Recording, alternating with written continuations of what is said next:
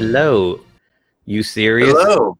You serious? I'm wearing my uh it's not the black Superman, but it's dark blue. Yeah, and that uh, my that uh, amazingly, amazingly uh, revealing clip from uh, Zack Snyder's Justice League.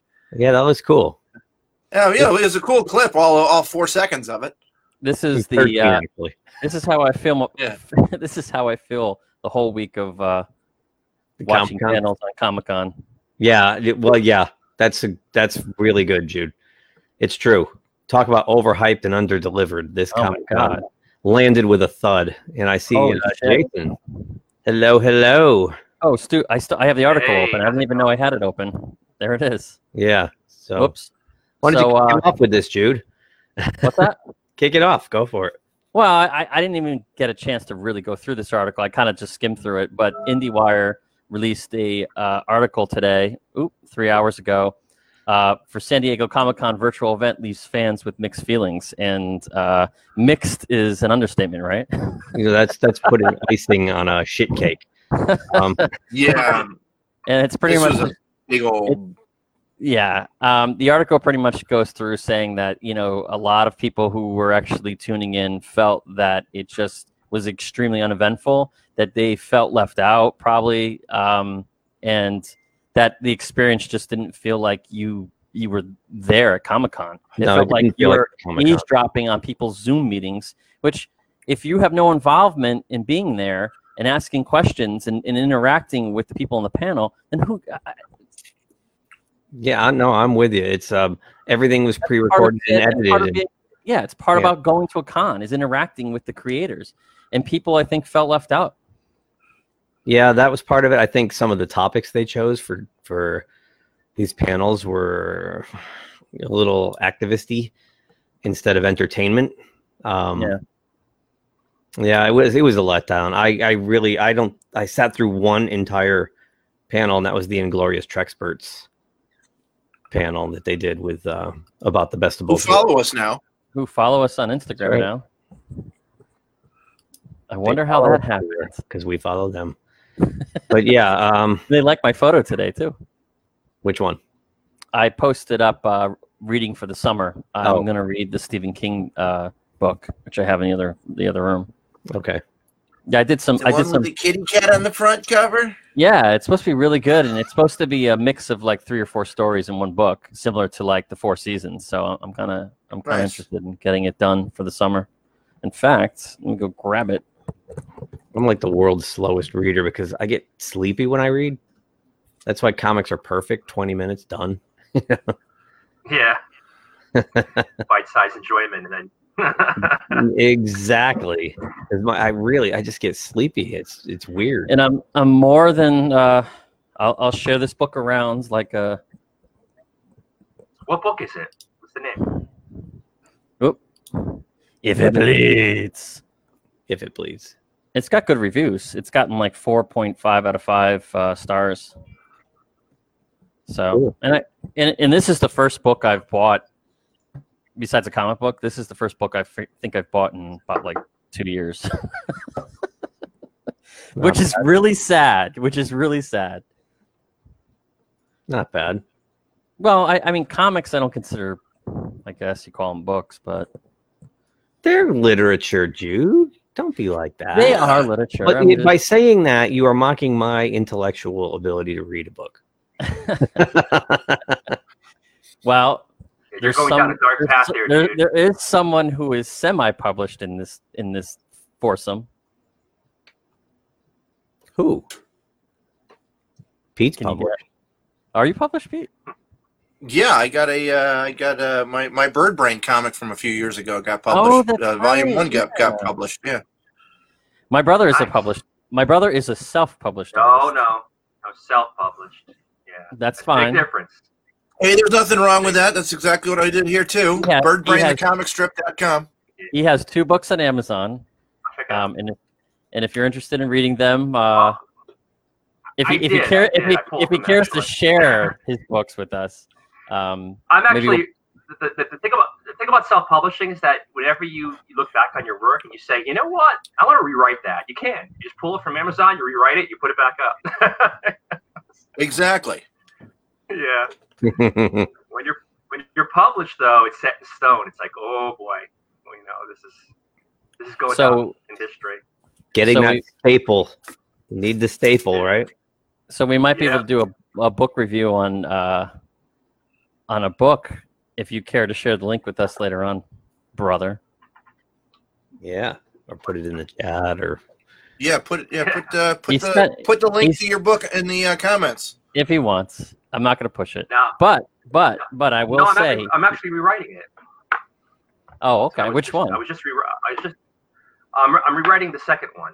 Um, and actually, that's what I was, I was just doing that before this uh, before I logged in. Um, so Yeah, nice. rewriting and re-editing it. So uh, when I finish it, I hope to be be done with it by the end of the year. Um, I'll resolicit it. Definitely.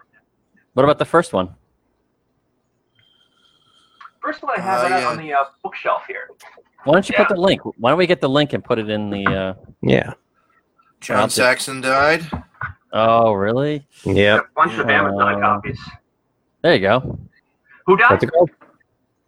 What's? John, Saxon. Saxon. Oh yeah, Nightmare Enter Elm the Dragon, Nightmare on Elm Street, Battle Beyond the Stars.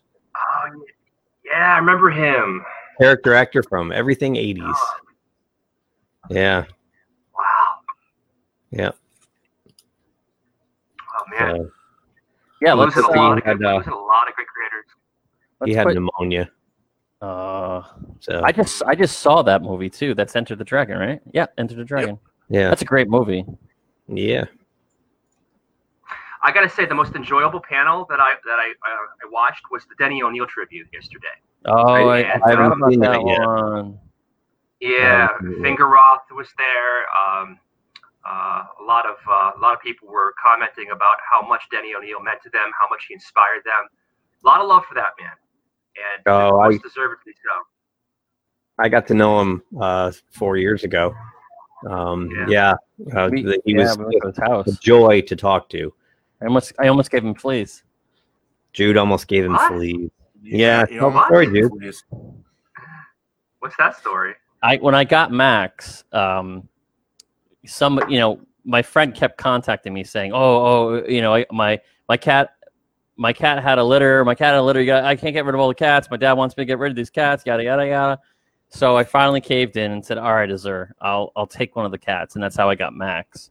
Which, if he comes around, I'll show you him. He's about 15 pounds now. um, and I I ended up going there and I picked him out of a box full of three other cats and brought him home. And about a week later, my whole entire house was infested with fleas, and I was so bad that I actually had to sleep at a friend's house, call in a bug person, and they had a bug bomb my whole entire house. And I couldn't go in for three or four days. I had to wait for everything to settle down. And that whole time during that pe- time period, we had an interview with Denny O'Neill, and I was staying at a friend's house, but I was still coming in to get my clothes and stuff. Okay, this is before the bug guy, and we get to his house, and I was telling Keith all this shit that was happening to me, and Keith's like, "Dude, Dude, Denny, Denny, Denny is sitting 15 feet away, farting around on his iMac, and we're setting up lights, and dude's just blurting out, "Yeah, so the fleas are probably all over these equipment bags," and, and I'm like, "Dude, because I had to stop in the house. To, do that." yeah, I had to stop in the house to get my equipment, you know, because it was all in the basement." and the bug the bug guy didn't show up until a week later so i was literally the, the the infestation at that point over a week before the bug guy got here was probably terrible and what i did was i took trash bags you know uh, like medium sized trash bags and i duct taped them around my legs so when i walked into the house the they couldn't get on me. But it's so funny you, you can you can hear the fleas jumping on me trying to get on me. You hear the trash bag. Oh God, Did, did Denny have did Denny have pets? uh, i don't think no, he had Jude for a day.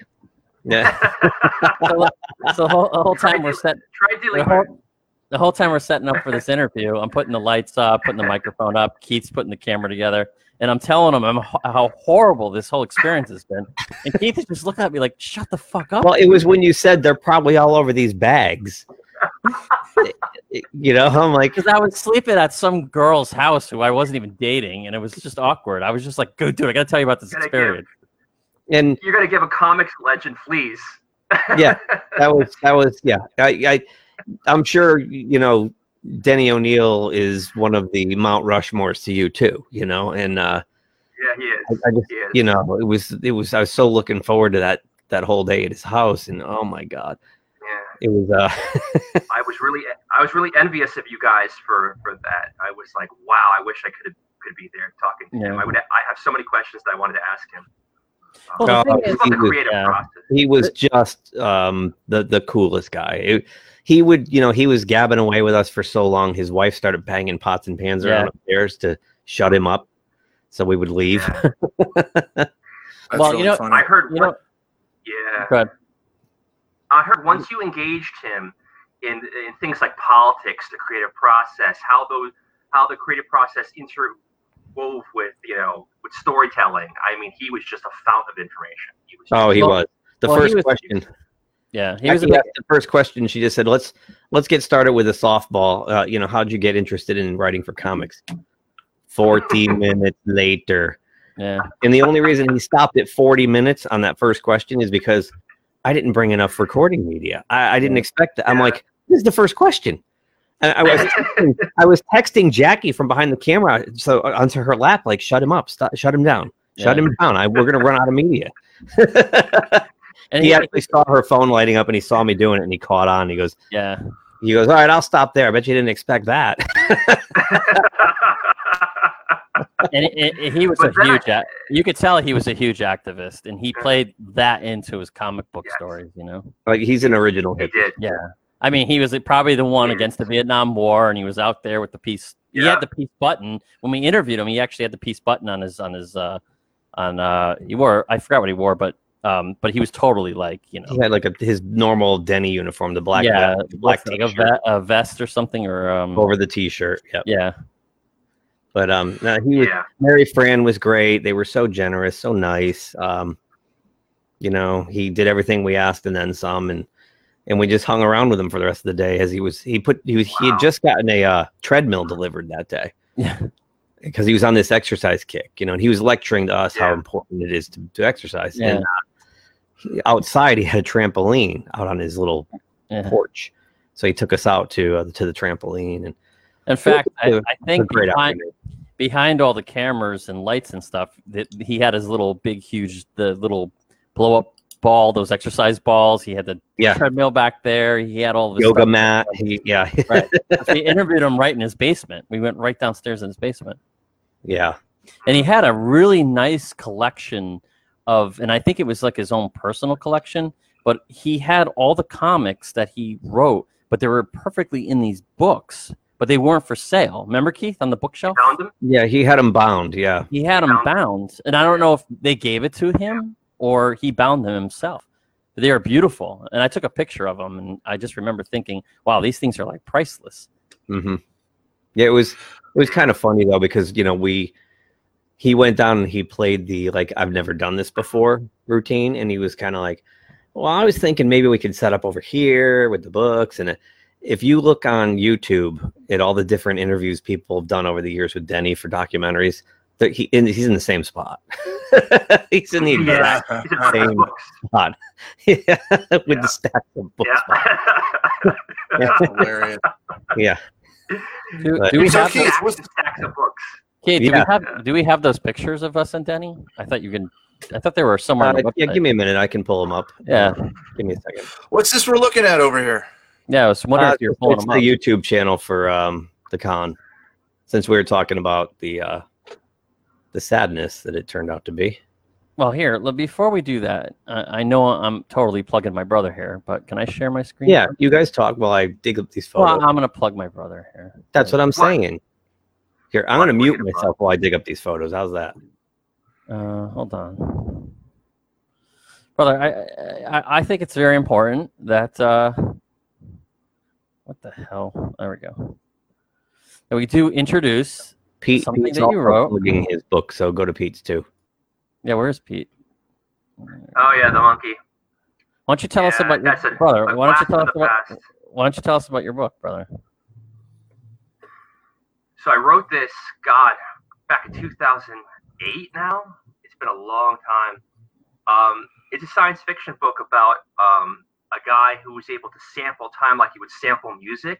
He's able to sample bits of time and then play them back into the future to create alternate realities. And then he can enter it within any alternate reality that he that he samples. So um, he goes on an adventure. Of course, there's a yeah, there's an evil government organization out to try to steal these uh, these these powers from him. Um, it's actually an implant, cybernetic implant. They're trying to steal it from him. Um, I mean, it's you know, it was my it was my first work. I look back on it and you know say, oh, you know, it was an action adventure kind of yarn. I wanted it to be more intellectual, more Star Trekky. It turned out to be more Star Warsy, a lot more action than I wanted in it. But um, Sure. yeah, it was uh, it was what it was. I think I sold a handful of copies. Well, You you, know. do have a rating. You do have a rating here. yeah, because it was for my aunt. This sci-fi My book was very entertaining. Good character development and real twist at the end. The dialogue moved And the now- plot along quickly, and now I find it was a page turner. yeah, and now I read back on it. I go, oh, oh, that's terrible. Oh God, what, what was I thinking? You know. Well, you can always change change the uh, change the, the original PDF and make it make it pull a George. Lucas on it.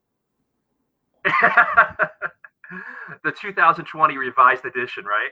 Yeah, you could do Exactly. the uh, you could do the Brenback cut as opposed to the Snyder cut. yeah, yeah. So, uh, but you know what? I think it's it's important to get work like that out just to get the gears turning, to get the blood pumping, and um, and prepare you for for better writing. You know, it's it's always important to get that first work out, even if it isn't up to your standards. Hey, listen, I'm just I could never write a book. I I mean, dialogue to me seems like the hardest thing to write. I've tried writing scripts before, and I, I all my script writing back in the day was just all just visuals because I could not figure out how to do dialogue very well. It is the hardest part I think of writing a script, a movie script, and writing a book. Dialogue You is wanna know a secret? important. You you want to know a secret for dialogue? When you're writing it, always recite it verbally. Always say it out loud. And if it sounds unnatural to you, scratch scrap it and start over. Uh, because dialogue has to sound natural to the ear. It's an auditory thing. Right. And but you the thing I always had a hard time doing is creating characters where I couldn't put myself in that character's head, but I wanted to. And being able to write like a villain, a good villain, and and, and trying to think like a good villain or or a, a person that I can never be, but how do you actually write a character like that? You know what I mean? I'll Does that you make how. sense? Hold on a second. Let's see. I'm trying to copy uh, Pete's link, but it won't. I can't. I can't. Going copy it. ahead and, and, plugging and plugging Denny again. This is, this book taught me immensely, right here. Uh huh. In DC That's a- that's an excellent Writing book. Comics. This is what I learned a lot from. Now, it's not only just for writing comics. You can get a lot about storytelling, a lot of information about storytelling, about a conflict from this book, about uh, character development. So, um, yeah, Denny definitely, and it's very concise too. It's not very, it's not a very large book. You could read it in one afternoon. You'll become a much more talented, efficient writer after reading that. I believe. Yeah, I bought that for my buddy Paul, and uh, just recently, Paul Kupperberg has a similar book out now, How to Very Write Comics. nice. Yeah, I have Alan Moore's. And I have Paul, but it's Paul's is way in the other room, so I- I'll go get it later. But I've got Alan Moore's version of the same the same subject matter. Really? Oh, that's right. I forgot Alan Moore did one too. Yeah. Yep. Very cool. Oh, Never too Let's much see. advice on that subject. Yeah. Uh. I, I tried to click uh, I got Pete's. Pete's book. I think it kept displaying. It It I think it just kept displaying it on our screen instead of Yeah, yeah. I couldn't copy it. Yeah, no. so he put it in the private chat, so I can grab it. So there it is. Pete, did you Yeah, did so you illustrate it too? Was it both written and Oh yeah, Yeah. oh yeah. It's Oh, yeah. all drawn and drawn, illustrated, and written by me. Uh, Bird Brain was a character I had when I was a little kid, and it basically this is the first hundred strips. I've got nearly a hundred more. I, I, I keep I keep uh, putting it off to to. Uh, I like that uh, the expression on his face there on the, on the front cover. It just looks like he's he suddenly realizes he's being watched. That's awesome. But yeah, check it out. It's it's it's not very expensive. It even comes as a uh, as as as a comic book on on. Uh, you can buy you can buy it on Kindle or you can buy it on uh, uh, Comixology. You used to run the strip on Inst- you used to run the strip on Instagram. I remember I used to. I ran it on, it. on Instagram, on, on Facebook, on Twitter, and it's at birdbrainthecomicstrip.com if you wanted to read it for free. I mean, please don't. Might want to hide that URL. So while the while these two are working on their projects, Keith and I have been working on a really big one, including somebody who's not here, Jackie, um, and we're currently going through the the process, if you want to call it that. So So Hopefully you'll of s- photos you- from the day. hopefully you'll see something published by Keith, uh, Jackie, and I by uh, a couple years, wow. maybe a year. he looks thrilled. There I am. He looks thrilled. He was. He was. He had a. Good and then there's. I think Jackie. I think he just felt like it was a long interview, and his wife was making dinner upstairs, and was like, "That was afterwards." There you go. Yeah, this was when Yeah, we were on our way out the door yeah. after we packed up the gear and whatnot. So Yeah. yeah, I gotta Oh. print these. Yeah, yeah, I wore my Batman shirt for him. It was hot that day too. I remember. You Oh, gotta was- print these up in and put them in your office, Keith. yeah. Yeah, it was in August. Um, it was it was pretty hot and muggy, and Yeah. so there it is, Jason. You can see his uh, Bookcase. the famous bookcase behind him. Yeah, Yeah. He was a great guy. He was so Yeah. immensely influential to me and to many people. He's a Um, pensive man, as you can see by this photo. Uh, Yeah. oh, here's the picture you took. Oh yeah, here's the picture. There it So is. He had all of his all the things he did all bound in these Yeah. beautiful black books or blue like bluish black. Leather brown. Yeah, Nice. yeah. What's this one? You took a lot of photos of his stuff. These are awards he won. Yeah. Looks like Wizard, the Wizard uh, magazine. Another, another. He had a lot of them up there, Yeah, he had a ton of these leather bound books. and, and I loved them because I was like, "This is th- those are probably one of a kind. They're probably not um, They are one of a kind. buy." They're all per- Yeah. personally bound. Yeah, And then I kind of took pictures of stuff he was reading. Or Oh yeah.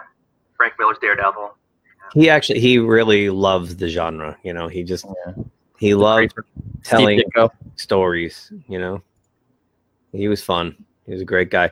It's actually funny. We got there. He was very apologetic because he um. you Yeah, look he it on his head. No, he banged he banged his head on a cabinet door that morning and cut his head open. And it was too tender to even put makeup on. So I'm thinking, um, you know, when we get into the post production, we're gonna have to mask and roto the cut out of his head. So, any good roto artists in the in the audience, uh, please feel free to send your resume to pizza pop culture uh, at, at gmail.com because that's going to be a lot of work. Yeah. But you know, it's um the whole thing so far. I mean, you look at the names we got here, all these shoots, Bob Layton, uh, you know, Frank McLaughlin, Joe Sinnott, Joe State, and John Byrne. we were actually talking about this the other day. Uh, what we were talking about the toys. Oh, John Byrne. You got to see the the toy. I, there's a lot of photos there. I think I took like over 200. I took a lot too. He had some. He, his whole basement was like a, a art museum, like a, a- not even an art museum, like a Marvel. There, Museum. this is one small section of one shelf. yeah. Wraps all the way around, and they're six deep. You know, every single one. And he, Wow. he had original art in the back, hanging on the walls. Tons of original art. Yeah, like this. Um, he has these air model airplanes not hanging from his drop ceiling. He's He has one of the original panels to a Superman comic that he read when he was a kid, and he acquired one of the panels to that comic. And he was telling me about the whole story of it, and he was like so ecstatic that he got an actual panel from it, an actual George. page. Yeah, that's, that's a his living life-size Gort stands in his living room. Like when you walk in his foyer, it's in a little alcove there. Yeah, look at your Nice. photos, dude. House is You like took more than that. museum. Oh, I took shitload. Oh, his his house is crazy. He, he he actually sits in a bomber chair, like it, that, that was in an actual aircraft of a B fifty two. Right. I don't know if you have a picture of that, and it's There it it- is. and it's got all the seatbelts and all the stuff hanging off of it. I don't know if it'd be easy to see. Um, Oh no, it's the back of Jackie's head. I thought that was a chair. yeah, I don't know if you were able to see it. Oh, I'm so He had- sorry, Jackie. He had all these models hanging in the ceiling, and as I was bringing equipment, I was hitting them, and he was getting really Oh yeah, nervous. he was getting nervous. Here, here's some with the lights turned on. So yeah, Oh I mean- wait, no, we must have put him in another chair. He actually has. A, yeah, we did because it was he was tur- he was doing this job. He was kind of turning in it and stuff. Oh, the chair is, is crazy looking. It looks like a gunner chair and like a like a B fifty two. Yeah, let's see. There's The Aaron. shield was great. The shield shots. These. Yeah. Yeah, we did these. We um we overcranked the camera, so these are all in slow motion. He like reveals himself from behind the shield. He had a great time. We we had a ball with John. And What's we, that out, thing right there? we went out to lunch afterwards. thing? with him, too. Yeah, what's that thing? That Sculpt- thing, yeah, That's a big ugly thing. yeah, it's a huge ugly thing. Yeah. He had a lot of toys and a lot of sculptures. Yeah. Look how much, how many panels and pages he has back there of original. And the, the toys they wrap Are- all the way around the basement, and, and he has just as many upstairs. I mean, it's just, yeah. It was. Uh, Um, what else? Yeah, there's got to be more in there to. There's tons. I mean, we could go through these photos all day, but I mean, he had little knickknacks. He had all kinds of stuff down there. it was it was awesome. It was it was. it- here's a good shot. Look behind Aaron. Just this one wall behind him. Aaron was our sound guy that day. So look at. I'm Yeah, glad we had five of us too. Look, look at the book. Look at the bookshelves. Not if you can call them shelf. Yeah, the books underneath. Let me see if this one's clearer. Yeah, this one's a little clearer. So you can look at the toys. That's just one wall. That's one shelf. Oh. Yeah, it goes all the way around. It goes all the way around his house. So up in the corner there was the um his first comic book he bought, a Superman comic up in the This one? corner there. Yep. And he actually thought that, that looks like Batman. maybe it was the one next to it, the smaller one. I don't remember, but he was showing me the he was so psyched that he actually got a page from the comic he read when he was a kid. Yeah, he's he's just as big a fan as he is um, Oh yeah. a professional. he's got doing his William Shatner. I wish we, I, I wish we had a photo of that chair. That chair was so unique. yeah. Well, here he's showing Jackie. Is this it? No, this is the Oh, this is a Ditko stuff. question. This is a question thing. He had Dick he had original Ditko stuff. That's right. Nice. Yeah, here is it. Yeah, I mean, this stuff is look at the, not the bubbles were just written in. Yeah, yeah. I mean, who has that stuff? That stuff is how do you acquire that stuff? Only only a person that could be in the industry. right. No With way. money. Yeah, that looks great, man. Look at that. So yeah, that was quite the day too. Um, how long were we there? We were twelve hours. Yeah, and then afterwards he invited us out to lunch. Yeah, And we went out to eat and we were there till well Right. after dark. So we went to we went to a deli and we sat there and we we ate and probably talked for another couple hours. George Wildman, Joe Sinnott, Cuppy, Nick Cuti. God, it was so hot down there in Florida. Remember that? Bob Layton's house. Roy Thomas. His uh, condo.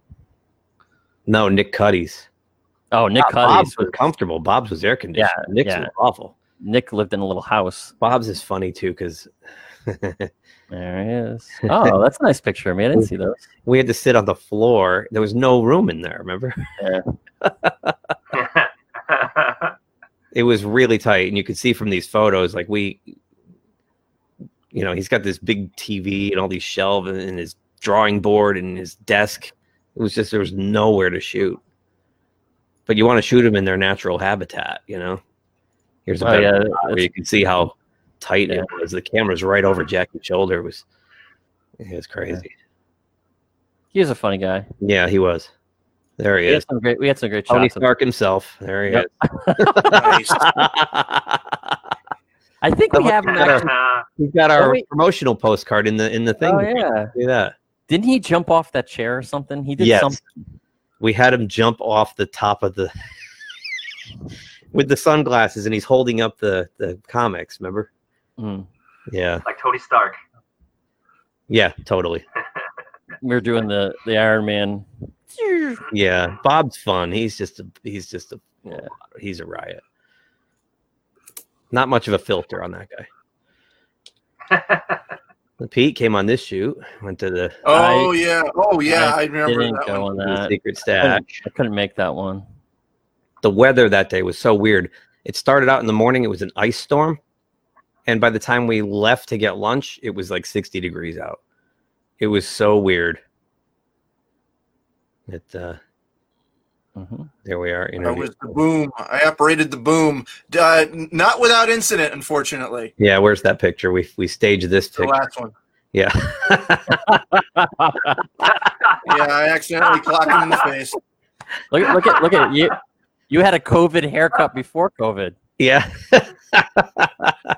Rocking the vid. That was fun. Mike's a But, great uh, guy. Smash Mike Zapcic. Zapcic Yeah, that- face. Yep. Well, we faked it. That was a fake shot. Did you meet them all, Oh, or okay. was, it, was it just him? It uh, no, Walter and um, Ming were there.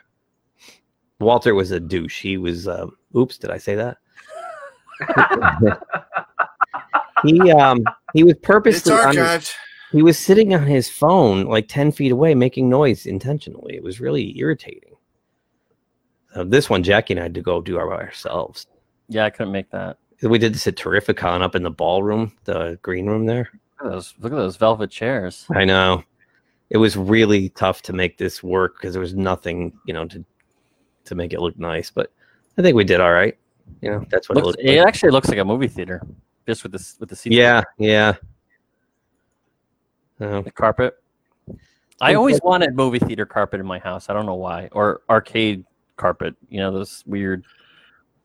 right oh, here's one jude will never forget will franz Oh God. remember this So the weird start, the weird story about this is that we did this while he was working.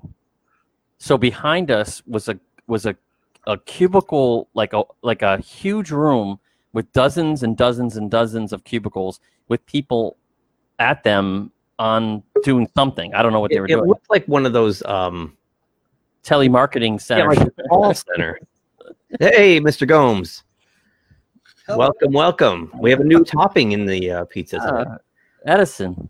Yeah, mine, I might not last too long. There's a lot of commotion going on in my house. So Oh. yeah you- same. Can you can you spin a little bit? You got the ca- uh, the light behind you, oh, I, yeah it's you're like I back can't there. even see.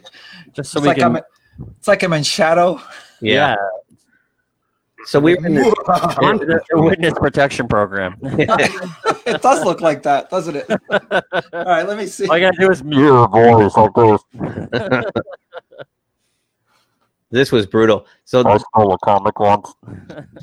this room was like puke green and uh, it doesn't show here. It looks kind of beigey actually, but um, Jude and I were fighting the light the whole time. A storm rolled in, and they're doing construction across the street, and it was just man, it was a mess. So anyway, we can go on and on about this, but we're not here to talk about the Charlton movie. We're here to No, but it's it's, it's great to Yeah, we're here to talk talk about Comic Con, and there's not much to talk about Comic Con. Right. Even the fans are about complaining upset about. about Comic Con, and we aren't crazy about Comic Con. And all of our 15 viewers are here. Probably don't don't have the Well, uh, this, probably have the I- same opinion about Comic Con. I think we're more interesting than the whole week of Comic Con. Just saying. yeah, right, exactly. So how about this one? Let's just go right to this one. Hold on. Did, Before did that, everybody watch this? I get a beer. Did everybody watch this? This uh, yes, yeah, all four seconds of it. It was still entertaining. I think it was like 13, but yeah. Um it's interesting because they they're they're going to actually show a teaser trailer at the DC fandom event next month. All right. It, this thing. And it looks like um it looks like a lot of these um, studios or whatnot or, or um, companies are going to do their own kind of little Comic Con at home thing. Alan, Shitty Beef is here. Hey. Uh, hang on a second. Let me just uh, mute myself. Talk amongst yourselves. I will be one second. Well, it doesn't surprise me that that that, that the studios and and different entertainment centers are having their own uh, Comic Con at home type of thing because well, it's it's probably dirt cheap to do. And they could just You do know. as good enough job as they're doing with the with the other Comic Con, with the real Comic Con. Yeah, exactly. Yeah, they don't have to. They don't have to pay all the fees and and and go through all the the the the, the headaches and and and hoops to you know. And then when they can do it themselves, kind of like uh, how things are being streamed. You know, why go through Netflix if you can show it yourself? I mean, have any of you gotten a chance to see any of the panels t- to today or earlier? Uh, we tried watching the panels, but they uh they they were kind of uh lackluster. Yep. We yep, watched uh, Inglorious Treksperts, who now follow us. Thank you very much on Instagram. Um, watched that. Watched um, the the the the Star Trek panel. Parts of it, anyway. Uh, the rest of it was just um, not not not our bag. there was a Doctor Who panel today, and um, There was.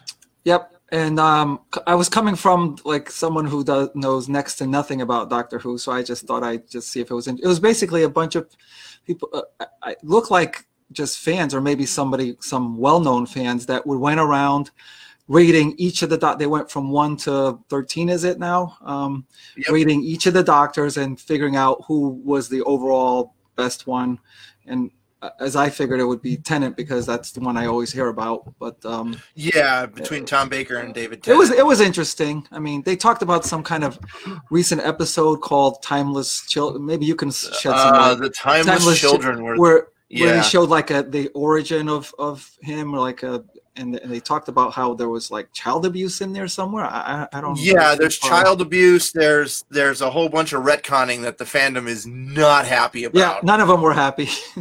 Yeah, it's it's it's it's not happy about it. Basically, it ignores over 50 years worth of history Yep. and just right out the window. That's what they said. and yeah, so it's uh it's it's the the latest the latest batches of Doctor Who are not landing pretty well with the uh with the the the fandom.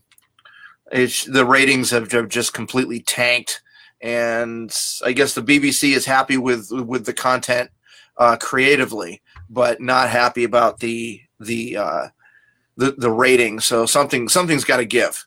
They either got to dump the the the showrunner Chris Chibnall, or they got to get him to, to stop doing the identity politics and actually do something that the that the general audiences really want to watch. Um, HBO Max has the the the streaming rights to it, and I guess they're putting up a lot of money for the next couple of seasons. Maybe they'll have something to say because AT and T is very uh, very concerned about what fans think of different properties. Clearly, so Yeah, be interesting to see how that goes forward. yeah, looks like shitty chicken and shitty beef are discussing hard drives at the moment. What is? Why is Alan? Why is Alan there? Why isn't Alan on the show? He's dropping off a hard drive. Let's let's let's find out. Is that What? Alan's? Is that Alan's huge collection of pornography that I just gave you? Yes, it's a huge collection of pornography. Couldn't you wait? You, you could have been on the show right now. Couldn't you wait? Uh, I guess not. He's had a busy day. Um, all right. Yes. So where were we? Yep. This yeah, I mentioned how it's You guys already probably go through it. easier for studios and different creators to do their own cons at home because then they don't have to go through Comic Con. They don't have to go. They they can keep all the the ad revenue for themselves. That and all Yep. the big announcements. That's why we didn't hear shit. So um, that's that. What else do we have? If we You wind wa- this I, thing I down. guess you watched the Uh, let's pitiful Robotech uh, co- uh, panel or no? Oh, you didn't. did okay, not. didn't miss much at all. I forgot about it. I I, I always forget. I know you about tell you told me about it though. So uh, basically they spent the it was like a total of 20 minutes 25 minutes and the first 20 of them were just going through all the new toys and models and uh, diecast that they had available to buy and they had a very short update on the fact that they're not putting any new comics out until next year and there wasn't even any kind of like movie progress at all That movie is not ever going to happen. I'm pretty sure. Um, I saw this today on Bleeding Fool. Marvel Studios has big plans for Marvel's Illuminati. Oh i, I heard about This about new this. Avengers Lucy? thing. Explain. Uh, Lucy, you got some splaining to do. Um, yeah, I guess they just want to do some kind of knockoff for uh, Disney Plus of this new Avengers thing. Interesting. Um, but, isn't that uh, would Charles Xavier part of that? yes Yeah. So is Iron Man. So does that Yeah. mean you're going to pay Robert Downey Jr. to come back? Uh, probably not.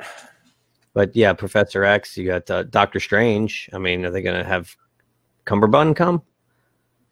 Maybe. I Well, mean, he's still they're active paying- so they're paying some of these other guys, you know, Anthony Mackie, and they're paying uh, Sebastian Stan, and they're, you know, uh, what's his name, Hiddleston. They're paying all them. So, in in Maybe. Olsen, so maybe they will.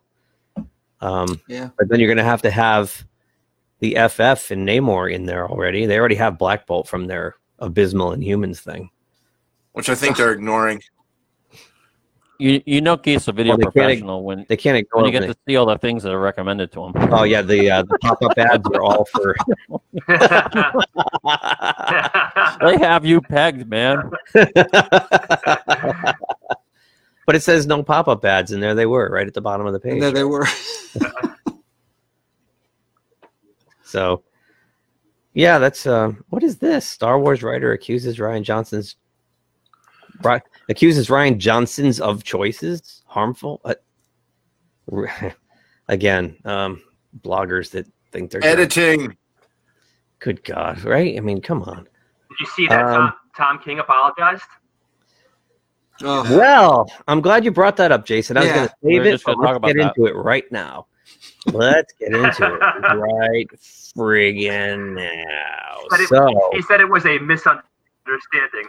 yes, well, he's full of shit because well guess what happened today? Jay Lee responds. Really? Yes. So Oh, basically, what happened is so we know what Tom did, right? This dick move where he went whining to DC and basically wanted them to cancel Jay Lee, um, costing him um, a job because Jay Lee worked with uh, Evan Van uh, Sciver on Ethan Van Sciver on Cyberfrog. He did these covers for Ethan. Just you know, hey, paid gig. They're old friends, maybe, right? So Ethan looking came to his cover. defense. Yeah, isn't it? I mean, Jay Lee's a phenomenal artist. His stuff is just gorgeous. So um, that day, um, Ethan came to his defense and wrote to Tom King, "This is a shameful thing you're doing. History will judge you for it. Uh, we aren't a hate group. We are opposed to SJWs destroying this business with cancel culture while using marginalized people as shields. You can't win because you're wrong and we're right." Um, haha, what a dork, Tom. Go F yourself with this hate group shit while you destroy a working artist who's been making people happy for decades while you've only made Batman a simp. His run sucked. I'm sorry. I can go on and on about it, but you probably heard enough. And then, you know, Ethan just came right after Tom King. Cancel culture is wrong. It's immoral. Make no mistake. Hmm. Tom King's afraid of social justice warriors canceling him, which is why he's pointing at Jay Lee and screeching. Comics Gate tolerates all of this with a smile. We are on the right side of, side of history and FU too. So here's what you were referring to, Jason, where he says, I spoke with Jay. He's not on Twitter, didn't know Comics Gate existed, and doesn't support hate of any kind. We're all good. Best possible outcome. Well, not so much. Back backpedal, backpedal. yeah backpedal Yeah, well, Yeah. we'll walk it back. Like uh, you know, right there, I just got mad when I saw this walk back because I spoke with Jay after I tried to destroy his career. Then I Right. called him up, not not call him up first and say, "Hey, man, you know, I don't really like your politics," and you know, no, no, just go to DC. You know, complain. Who he might have complained to other companies too, because if you read So Jay Lee comes up on Instagram. He is on Instagram. And he began his post by writing this. Two weeks ago, June and I took Loki, his dog, Loki, to San Diego to see a specialist. He did not survive due to complications from surgery. This past Friday was supposed to be a day of mourning. We were back in San Diego to mm-hmm. pick up his ashes. We're going to take him to the beach and comfort each other, sharing our favorite stories about our little boy. Instead, a part of the internet I avoid like the plague came barging in. I had companies I'm working for calling me, friends reaching out to me. I'm seeing hate pouring out of strangers' mouths, accusing me of things I have no knowledge of. I'm seeing firsthand how fast lies are spreading. Let me be clear I'm not part of any group. We never made it to the beach. We spent an entire the entire six hour drive back home on an emotional roller coaster. I'm That's writing right. this. I'm writing this because I'm angry. These irresponsible tweets are not harmless. They do not just go away. They have real world consequences. They can take away your job, your life, your memories. June and I were robbed of a special day. So no, we're not all good. So Wow. Tom King, this isn't the start of a he's he's still going. This isn't the start of a conversation. This is the end. So please don't drag me into a world I never wanted to be part of, nor will I ever want to be part of. I want to honor Loki by going back to producing art made with love for people who enjoy it for what it is, something that hopefully brings joy into their lives. Mommy and Daddy miss you very much, Loki. Our love. So, so the virtuous Tom King just did a number on a, an innocent guy. I will. I will. I'll never buy a Yeah, comic book Tom- that he wrote. I think Tom King's done in comics. Yeah, and I would It never. sounds- Bu- I'm not buying anything if he ever writes anything. Yeah, Sounds like he um he he heard something about what was happening with Jay and tried to backtrack just so he wouldn't get a backlash, Right, uh, like like we're Yeah. giving him now. right, exactly. You know, too late. I mean, you don't you don't do this to people, and th- this is what they do. This is what the cancel culture does. Yeah, but he's not part of that. Can- I mean, how old? Well, First of all, he is he- now. he's not a millennium. He's a, he's a guy probably uh, what in his 30s, 40s. well, he's clearly afraid of getting canceled himself, so he's they gatekeep. You know. No, his Batman run was shit. I'll say it a fiftieth time. I'm sorry. He's total shit. My brother actually But- came over to my house to read the floppies because he doesn't buy. I don't think he buys floppies anymore. And I don't even think you enjoyed it. It was unforgettable. Well, you don't, right? You Un- don't unforgettable or forgettable.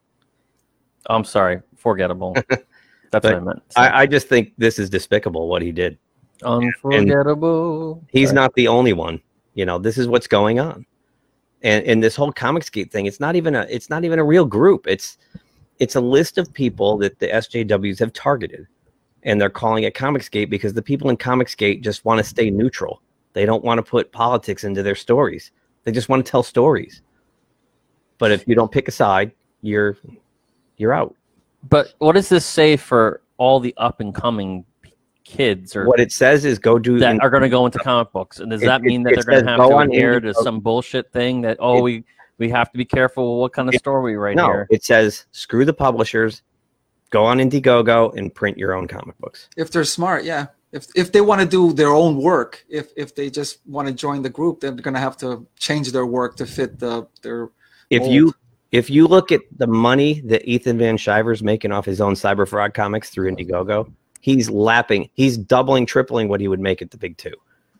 And, and same with Cecil. Cecil, the the Dynamite, they canceled his cover, so he went and went to a uh, two other. I forgot who he went to, but he just redid it with two other characters from somebody else, and he made thousands of dollars within an hour again.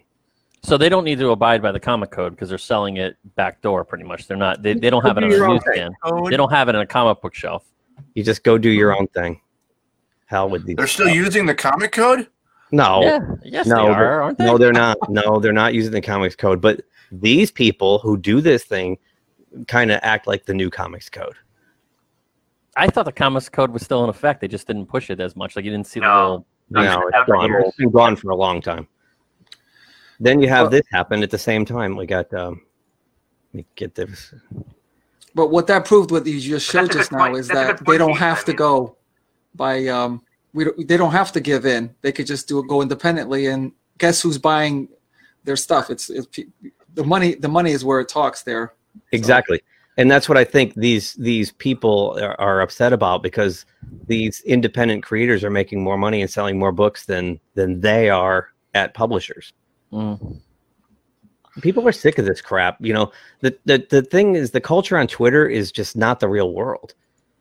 And and I think Tom King got totally co-opted into that creepy Twitter world. It doesn't reflect what people are really like. The majority of the people are right in the center. H.G. Wells actually said uh, moral indignancy is simply jealousy with a halo. There you go. So yeah, they probably are jealous the, the fact that that that that indie indie creators are making a lot more money at this than than the big guys. And Ambrose Bierce said, uh, "What do you say? A, a conservative is someone who wants to destroy all evils, and a liberal wants to destroy all evils with all new evils." Yeah. So, and then you know, here we go. Uh, Warren Ellis just got canceled by DC Oh, because apparently women who had consensual sex with him in the past have suddenly uh, said that he made them do it. So, people not taking responsibility for their own actions as adults. so, you know what? Warren will go do the same thing. He'll go put up a Kickstarter. He'll make his own book and hell with him, right? Yeah, based on his past uh, works, it'll sell. Yeah. Yeah. Yeah, he's had a lot of good stuff come through Avatar. He's published through them. Right. Um, he, he'll always find a home. He's very He can do it himself. He puts up an Indiegogo. He'll make all the money he needs. It's um, Yeah. you know, there, there there was rumors that there was this whisper network inside the comics industry of people that were compiling a list of folks they were targeting, and uh, I forgot which YouTube channel has someone on the inside. They put a plant in there, and it's all true. There's a spreadsheet Wow. and everything. Yeah, they sent they sent in a mole, and um, yeah, I'm not surprised. I mean, everything that's happening. you know, it, this is the time when they should be banding together to save their industry, and instead they're eating each other. Yeah. Yeah. Really, We could be, see- we could be, Total we could be seeing a change to where all these independent publishers start start folding, and you're going to have a lot more just uh, independent writers and artists uh, like uh, like with with Ethan, as you said, and that that's where the comic industry might move to. If anybody wants to take this off my hands, I'm more than welcome. Jude, you should do a YouTube video where you take each page and wipe your ass with it. Oh. send it to Tom King. um, this I is mean, interesting. I, it, it, I don't know how much this is worth online, but I would wipe my ass with it. this is interesting because I think you know, not that this site was created or anything, which well, it's kind of this that is interesting that someone finally had enough of this and made a a job post site that's not it's politically neutral, right? But but I think you're going to see this um, starting to happen um, because my, Vice Media trashed this website. And uh, they said to Vice Media, please remove your statements linking us to white supremacists and calling us dumb and deserving of being trolled to death. Fail to do so, and you will have a nice defamation suit coming your way very soon. Trust us, Nice. it would be an absolute joy. I think, I think you're going to start to see that happen to all these blog sites that that call people haters and call them white supremacists because they don't, they won't, you know, check the boxes. Yeah, but the, the and thing that'll is, stop it. excuse me. The thing is, is what's the difference between producing a comic book on a, uh, say, on something like a like a violent KKK group or something, and saying, is that what you truly believe, or you're just writing a comic book based on that that story? You know what I mean? So where does it the lines get blurred between Probably in today's is what you culture, like, or this is the story you want to write? in today's culture, a book like that would probably be uh, hate, considered hate. Right. But there's a lot of comic books that are out there that are like that. And I'm curious to know. I mean, I remember a comic book back in the day that my brother and I used to, to read. And I don't know if any of you guys read this. I don't even know who, who published it, but it was a comic book called Faust. I remember that. Remember that? And- Faust. Fa- Yeah, Faust? Faust. Oh, F A U S T. Oh, okay. Yep. Yep. And it was it it was over the top. I don't even know like it I, I don't it was like a rated it would be rated X pretty much as a as a movie. Oh, totally. It was a rated X Oh. comic. Yeah. But you know, and you know, Alan Moore's uh, he's published some stuff that's debatable. Some doozies, yeah. But you know, where do you blur the lines between telling a story through a comic or saying, "Well, because you did that, this is your beliefs"? Because not everybody's going to write a comic. It's a good point. It- It's a good point because remember J.M. DeMatteis wrote the Kraven saga, um, and uh, what happened was he had Kraven uh, commit suicide at the end of that tale. Right. And then you had thousands upon thousands of angry mothers say that Marvel was um, promoting suicide. Mhm. And he said, no, that's not the point. The point is, I'm trying to tell a story. I try here. So Mhm. you're, that's a good point. Um, those lines are blurring now. You can't tell adult-themed stories without repercussions from You, uh, your creators now now it's even worse become because of the internet.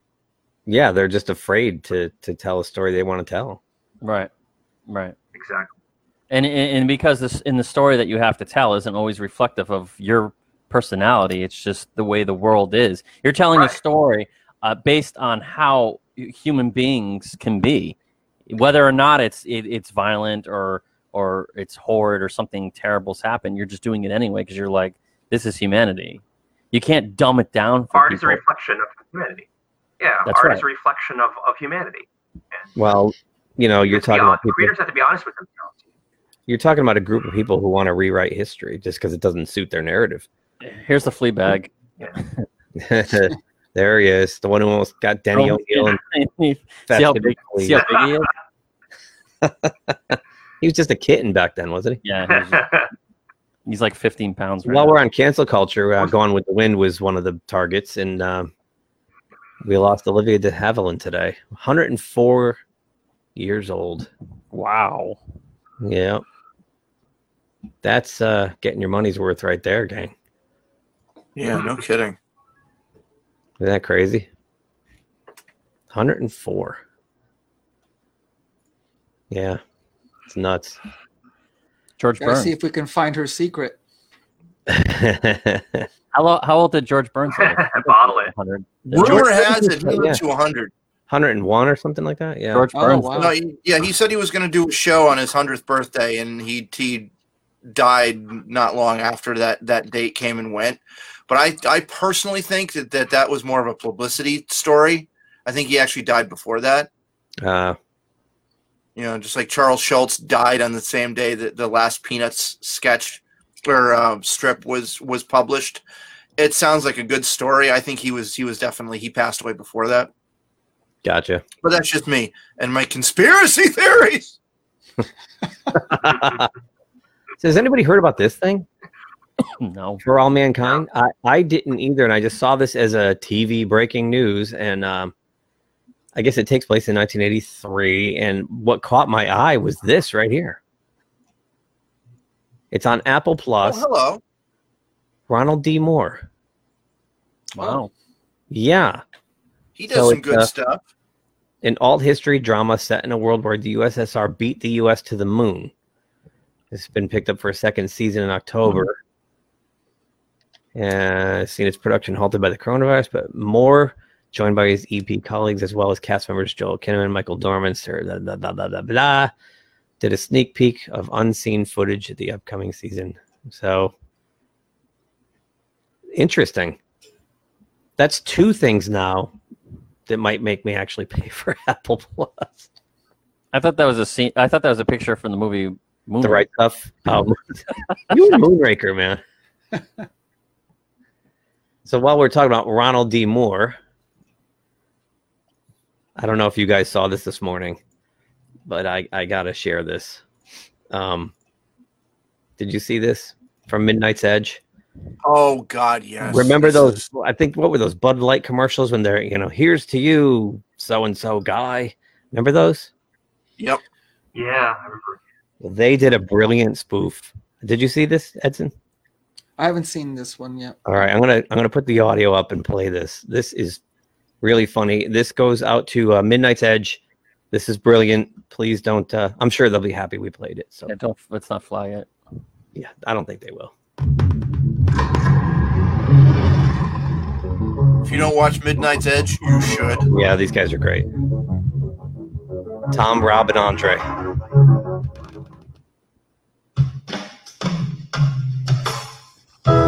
Midnight's Edge presents Real Boneheads of Cinema. Real boneheads of cinema. Today we salute you, Alex Kurtzman. You cultural fucking locust. You've taken a beloved 50-year-old science fiction franchise and completely destroyed it. Oh, it didn't live long and prosper. Likable characters, who needs them? We've got Mighty Spock. She's just a plank of wood. Pour a cold beer and celebrate a special kind of stupidity that ruins Star Trek forever. How oh, This is awesome. How does sonar and space work? I know, as long as it sounds good, who cares? This idiot, there's no sound in space. That $25 million CBS contract sure is getting its money's worth, isn't it? Oh, how do you let me go? We salute you, Alex Kurtzman, because failing upward is still a thing in Hollywood. She a fucking hubris from a real bonehead. Wow. That awesome. Wow. Tell us how you really think, how how you really feel. Wow. I didn't Tell us what realize you really they, have a, they have a thing called like a son a sonar, space sonar. Like he's right. There's no uh, sound in space. How does that work? See, just yesterday I was complaining that these new Star Treks ignore science. Like, pl- there's no science plausibility. There you go. Yeah, that was brilliant. I Brilliant. I listened to that like five times already. It's so funny. It's so funny. yep.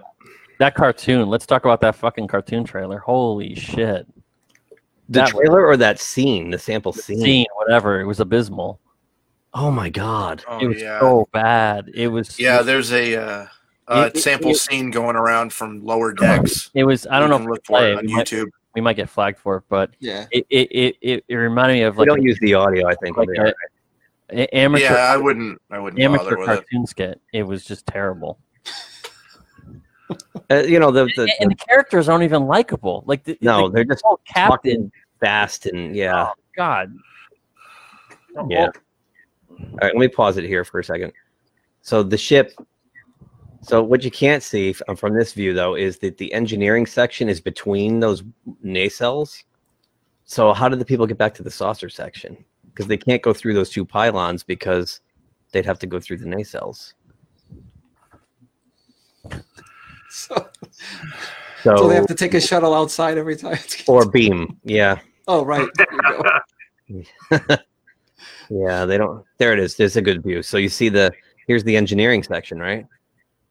So there's there's no way up here. If you go through here, you have to go into the nacelle to go back up through the pylon to get up here. So the devil's in the details, and they didn't do their homework. They just they just drew something that looked cool. I guess. I mean, it looks okay. No, it looks cool. I mean, It looks cool, the- but it doesn't the- make sense. the ship looks cool and that looks cool, but the cartoon itself looks terrible. Yes. I mean, look at that. And the captain is the guy who's trying to play captain is extremely unlikable. He's just a typical. No, she's the captain. Oh, she is That's Yeah. the first officer. captain She's the captain. She's Yeah. in oh. the center chair. because that scene showed that he was trying to do a captain's log and stuff, and she was making. Well, he's no. See, these. This is the command crew. These idiots are the lower decks employees. These are like the low rung employees. oh, okay. And he wants to be a captain. He's an ensign, and so is she. I only saw that one scene. I didn't. I didn't see the whole thing. Yeah, but when I was I watching turned the uh, when I was watching the panel, Oh, they had Romulan the, whiskey. they had Yeah. the actress playing the captain saying something like, "Yeah, my character is the captain, and no one really listens to what I say, so things just go out." I mean, I was like, "What?" I don't get that. But he- Yeah, He played a gigantic dork, and all they did was rip on him.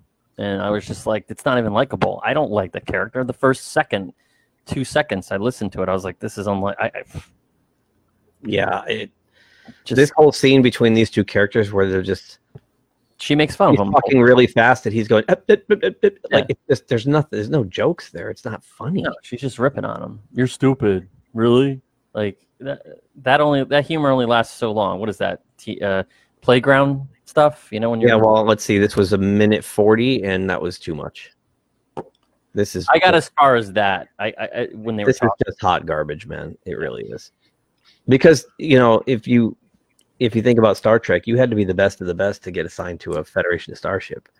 How Exactly. could you be this freaking stupid and inept? Even to get into Star into Starfleet Academy, where Wesley failed the first time. Right, you had to have something going on. You just not everybody can go. Well, they're I think they're appealing it to kids. Obviously, it's on Nickelodeon. So No, this is not Nickelodeon. This is No, on- this is oh really? I, This- I yeah. thought it was airing yeah. Pro- Nick- Prodigy's oh. on Nickelodeon. Prodigy's the kids show. Oh, I thought this one was going. No, on. no. Yeah, no, this is on Oh, CBS All what? Access. This is this is aimed for regular Star Trek fans. This is not going to last. Then this will not last. It will be dead in the water. Well, they don't have an international distributor for it, which is really telling. Yeah, I think You know, it's 'cause dead on arrival. Netflix, Netflix, and Amazon have first right of, refu- of refusal for any new Star Trek projects, and they both passed. Yep. On this, they passed on on on Strange New Worlds. They they they passed on a whole bunch of other things. So they, yeah, they're having problems uh, getting international distributors for it. So yeah, this might not last because of uh, they they might not have enough budget. You know, CBS paying for this themselves. I just Is it really this hard to find good writers and good just content writers? Uh, Yeah. that do the, that do what they're told. Maybe. We're, we're all here in a room. We could probably do a better job. yeah. I mean, this is Hire any one of us. this is just. I was hopeful for this cat? too. Yeah, it's like some cat Cat alien. bridge. Yeah, it's the doctor, I guess, because it's wearing the the blue. It's the medical officer. Yeah, The lab Token coat. alien. and you got the um Bajoran security person or uh, ops person back there. Security, Yeah, the Worf character. yeah. Looks like he has a fake eye or something. He's got like one gray eye, and yeah. Riker. Pretty So much. yeah, he's got a big scar across his face, so it looks like he's only got one eye. Oh, maybe that's he's the a Cyclops, as it were. Right. Yeah, and this guy's supposed to be like the Tom Paris, Will Riker kind of character. You can tell by the beard. The the the shadowy beard. Yeah. Yeah. The stubble growth. And you got this guy. I don't know if this guy's gonna even be a character or her. I think they're just generic. She's a trill. She's got the dots. I don't know. All is lost. Looks like. This- Yeah. It's not the search for Spock anymore. It's just the search for a plot and a good story. As a matter of fact, they they specifically said on the for the product in in introducing the Prodigy show that quote this we had to make a show that was appealing to kids. So they know this one is not it. It was supposed to be the other one. But my my complaint is uh, when I was a kid, I was watching Star Trek. It's always been appealing to kids. I agree with you. Uh, my brother and I, we used to watch it every Sunday night with my dad.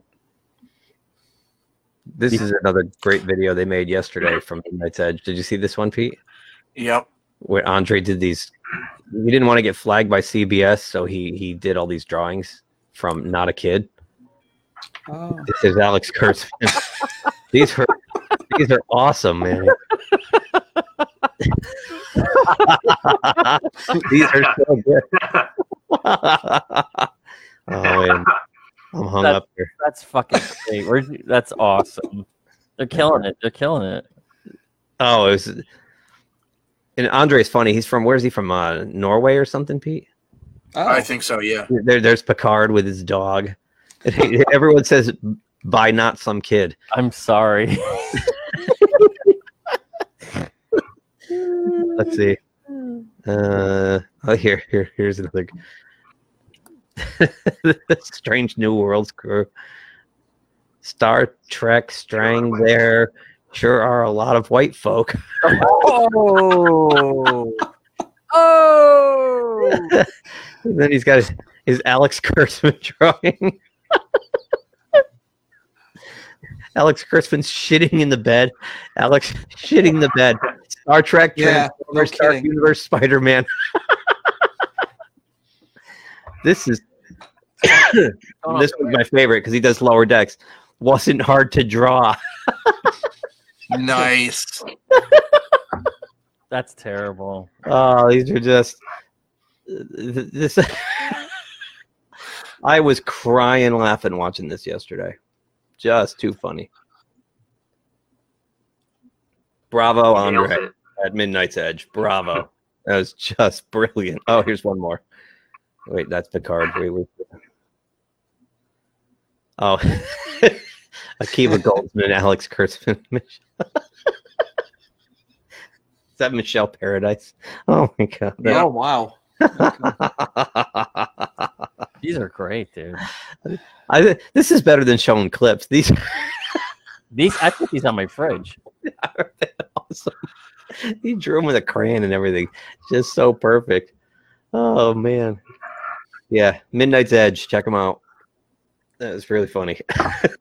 That's fucking hilarious. Actually, you know what? While we're here, since we're since we're winding down this Comic Con thing, uh, we, we haven't really even talked about it. We haven't even started, really. there's been no there news hasn't really today. been much of Comic Con, which is which is kind of the point.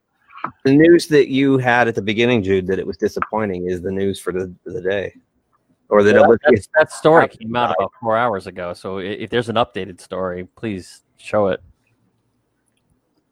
If you have Have you guys have you guys seen this one yet? Uh, hang on. I just, you know, I just didn't like the fact that the panels were pre-recorded. That really bothered me. I just really did. Did, did Oh, have you seen politically correct Transformers? No. Can we play the Yes, I audio? Yeah, Play the audio. I- From Useful Vidster. Let's, let's this is really funny. This is another one. Arcee, Megatron's getting away. Don't worry, Optimus. I'll stop him.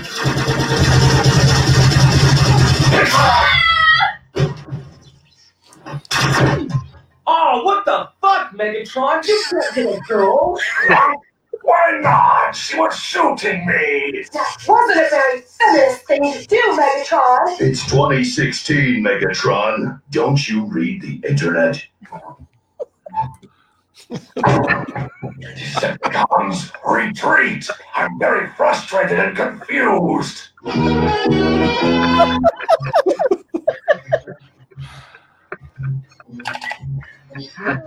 Oh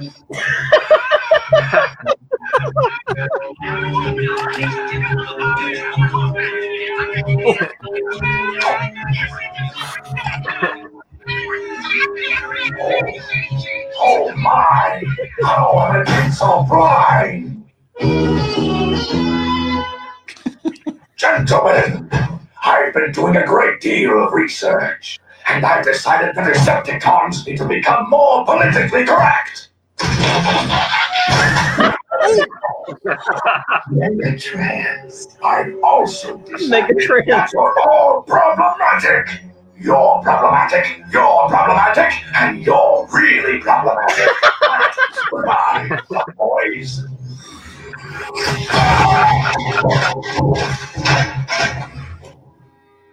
Wow, that's a cracking pair of tits, Megatron. Starscream, you've objectified me for the last time. Now, please, spare me, Lord Megatron. I can be PC too. Megatron was my slave name. I am Offendertron, leader of the Offendicons. The wig on the Prime, come out and face me, unless you're afraid to be beaten by a woman. Dress aren't fooling anyone, Megatron. I'm still gonna shoot you. You should check your privilege, Prime, before one of my new warriors checks it for you. Behold, Curvebot I'm sexy. Sexy and Blackbot. Yeah, I'm just a black guy. I don't really want to be here. Yes, you do. You're a minority. Start acting like it. Jesus Christ, bro! Oh no, that's terrible. That's terrible. that's Oh no. We're funny, right? We're funny. Oh no. all right. Over the top. Bullshit. I could have stayed home today. Oh, I don't want to be on the wrong side of history here. Jeez. Grimlock don't want to be a bad person. Oh, what? Everyone wants to be a Decepticon now? Come on, guys. It's just Megatron with tears. Wow. Really, Optimus? Okay. No, that's not what I meant. I, uh... He's a dog! Break his legs!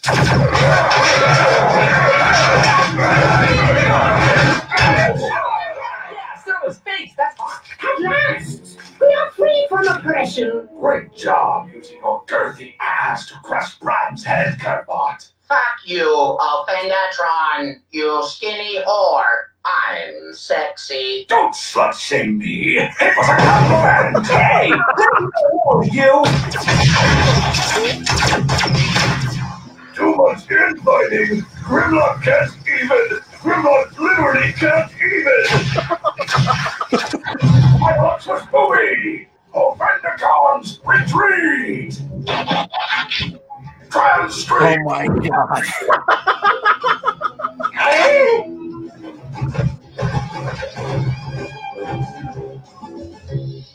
Oh yeah! Oh my! That is hot! I'm sexy. Wow. Oh Lord. wow. I don't know what to say. Hardcore. Yeah, right, man. How So many? was- How many? How many people did they offend in that? uh, let's see. Every- That came out four years ago. I just saw it the other night on uh, Oh, okay. sites. Yeah, they were uh, thirty-five thousand views on this one. I mean, it's, I'm sure it's you know mirrored all over the place. You got nine hundred fifty-four thumbs up, seventy-two thumbs down. Well, you know who they are. Oh God, Uh, that was really funny. somebody just tweeted, or somebody put a comment under it. Who else is here because of Friday Night Tights? yeah, it was made in 2016, and and everyone just found it the other night because it's freaking hilarious. I could not stop laughing. I was crying. Yeah, it was really well done. Even the voices were pretty good, you know. All right, They should do G.I. Joe now. I know, right? God. Ah. Yeah. Oh, sorry guys, family's calling. I gotta All get right. going. All right. Yeah. we're Thanks not for having me. for. Thanks for stopping in. I loved it. we'll do it again. of fun. Al- Alan isn't home yet. Oh, that, No, he said he's going somewhere else, so he's not going to be. So, not much else about Comic Con that can be said because Yeah. Comic Con was was a snooze fest. I'm curious to know what they learned Uh oh. From this year. Uh oh. So- Breaking news. What? Breaking freaking news. Daredevil actor accuses Marvel TV's Jeph Loeb of purposely minimizing Asian characters. which actor?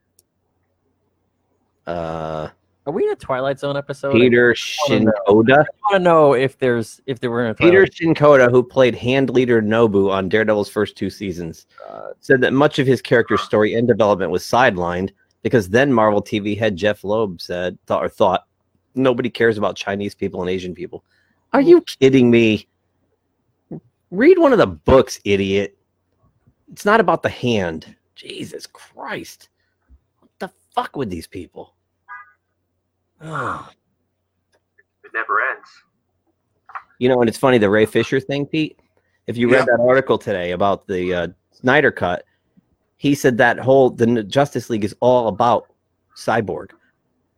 So connecting dots, Joss Whedon made it not about Cyborg,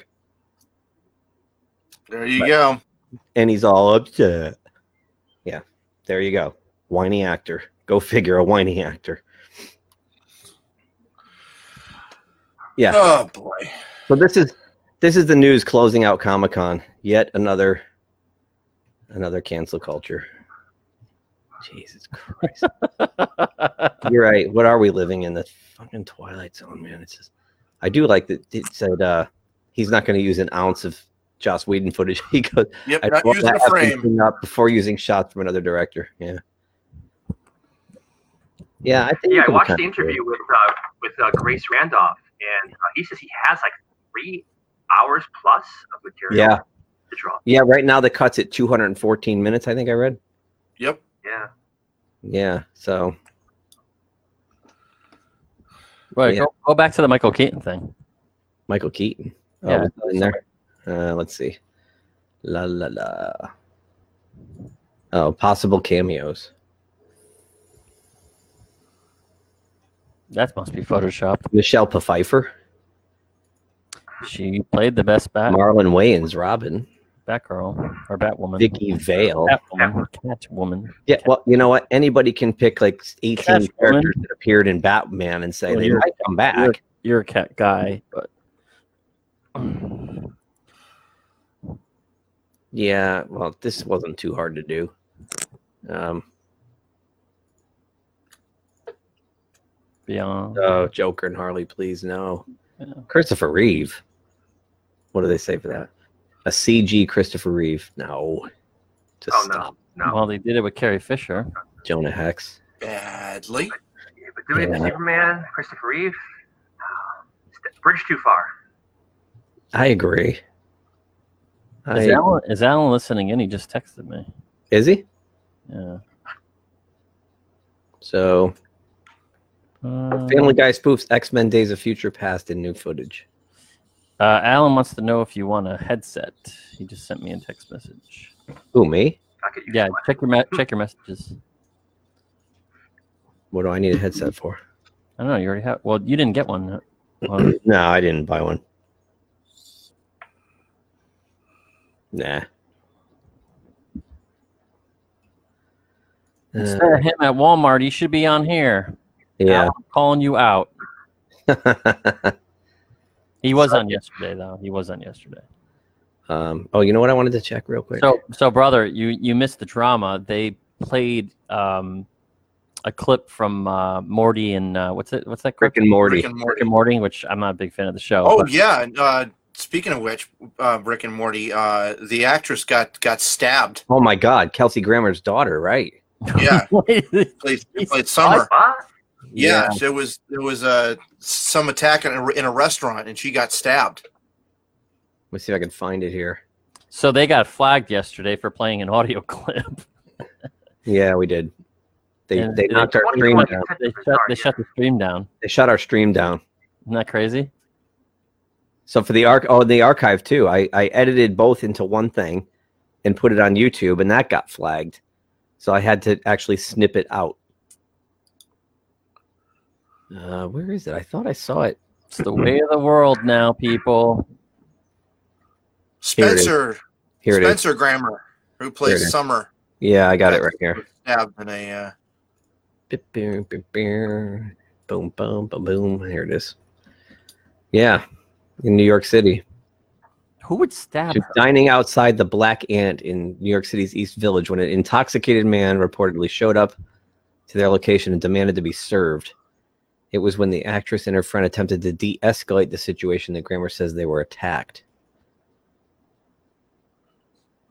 My friend and I did and what anyone else would do in the same situation. Several others, predominantly women, were also attempting to prevent altercation from escalating. I sustained a laceration on my arm. My friend was stabbed in the back. Ooh. Wow. Is that her voice in that scene we watched yesterday that we got flagged for, Pete? no, oh, okay.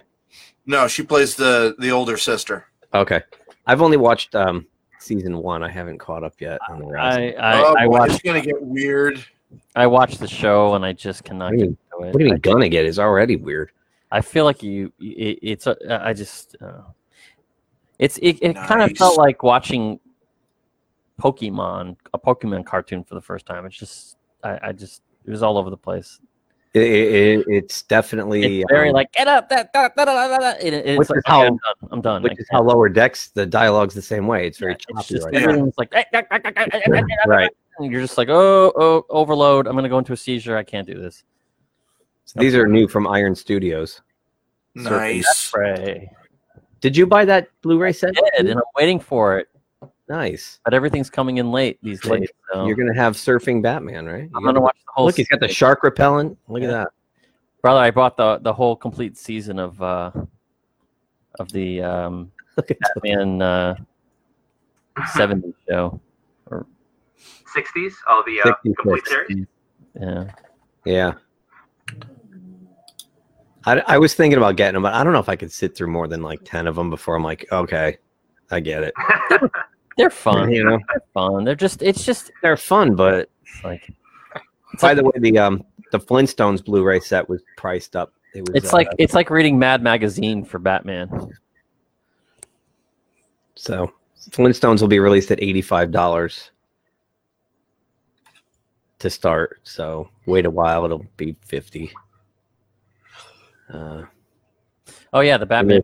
1966. It's funny because that, that Yeah. Batman show was Yeah, many people's first introduction to. Batman. it was definitely Yeah. out. I it was thought mine. I thought it was Yeah. in the 70s because we were watching the reruns every morning on Saturdays. It was my first introduction to Batman. And then I went I back and started reading the comics. And I was like, yeah, mine too. Uh, you- Then you start reading the comics and like, wait a second, there's a big disconnect here. Yeah. Comic books are very Yeah. dark. This I didn't realize great. the whole show was in the 60s. I thought that they crossed over to the 70s because it had Well, that. It, was in, it was in syndication in the seventies for a long time. My brother and I religiously watched it every Saturday. Yeah, but we, were- we were No, born it was in 60s. syndication. Dude, he's he's asking if you want it for Jason. Uh, what? Alan, he's asking if you want the headset for Jason. Oh yeah, Jay, we were, we were trying to actually Oh. get you a headset. It's ten Right. bucks. yeah, but I'm in San Diego. You, you had, you'd have to ship it to me. Oh, we lost Keith. Keith Uh-oh. always does that. Uh, Keith, Keith, Keith disappeared. Uh, so I think the idea is that these headsets Keith and I were talking about, and these are the this is a turtle, is. this is a Turtle Beach one. They're for gaming, but the gaming headsets are actually Yeah. cheaper than the ones that are designed to work with your computer. It, it, it, if there's no PS4 or Xbox or um, Nintendo Switch name to it, usually they Cool, they're marked up. But for some odd reason, the better headsets that are cheaper for the gaming systems will still work for your your laptop or PC. Three hundred and fifty bucks for Yeah. the How much is the one that you have on your head right now? This one, it's funny. I got this one. Uh, this is a Turtle Beach. I got this one for the PS3, and it's USB. But for some odd reason, Turtle Beach now discontinued anything that's USB wired. They want you to buy the. There's like a. It kind of looks like this. It's like um. It's like a little USB dongle, and all the headsets that are USB are Bluetooth. So the only ones you can get now um, are the mini jack, which are okay, but the Which- USB ones are nice to have because It's just weird because they're going from digital audio back to analog audio by doing that. But yeah, so this is like the last of the wired USB um, for a reasonable price. You can get these on eBay. This is the PLAs, but they want like 60, 70 bucks. And you have somebody's grody ear sweat in them. yeah, but they're nice because you know you can move your head around. In fact, we were talking about doing the, our podcast this way instead of having the microphones because you know we're constantly if you're looking at stuff, it's nice to be able to have the flexibility of turning your head and just you know conversating. And we do practice social distancing in our podcasts. We do sit six feet or more apart. like fifteen. yeah, We Yeah. are practicing social dis- distancing. And Angelo, who's on our podcast, does wear a mask. That's why he sounds a little bit muffled. If anybody on the show is curious or listens to our show is curious, you'll see in the photos that we put on Insta in the next. he kind of looks like a bandit, like an outlaw. He wears this like He does. He looks like Jesse James. well, I've just gone through everything. We saw some toys, but that's toys. Is Yeah. is a hot- Comic Con's going out with a whisper. That's right. And Came in with a whisper and going out that way. I think it was just basically a way to sell more merchandise than it was to actually inform us of what's going on in in pop culture news and comic books and movies. Yeah, we just had more fighting than anything else, right? Yeah, it Well, was, a, you know- it was a big bust. Yeah, but it's kind of funny. I, I'm curious to know because you know there's going to be a um, a post mortem on this. You know, people who are running this are going to do a post mortem, and whoever's in charge is going to be like, "What the fuck, Well- guys? We need to do this better." So hopefully that corresponds to a New York Comic Con, and we'll handle this a lot, a lot differently. Yeah, I mean, let me go back to their their YouTube site and we'll look at these numbers real quick before we go. It's um, you know, for uh, for they have 140,000 subscribers, and you look at some of these views, 124, 121, 58. Even if you go down, let's get into uh, let's go here. Am I sharing this? Yep, I see. Yeah, we can see it. Um, let's go back to like the earlier ones, like earlier in the week here. Uh, one day ago, two days ago, 967, 2000, Oh yeah. you know, 401, 2, 2.1 thousand, 23,000. Like the Bob's Burgers had 23,000 far and away. The, the Kirkman only got 5,000. Like you have 140,000 subscribers. Never mind just drop in traffic. And this is, these are the hits you're getting 298, 332. You know, it's, uh, Hulu's Helstrom got 18,000.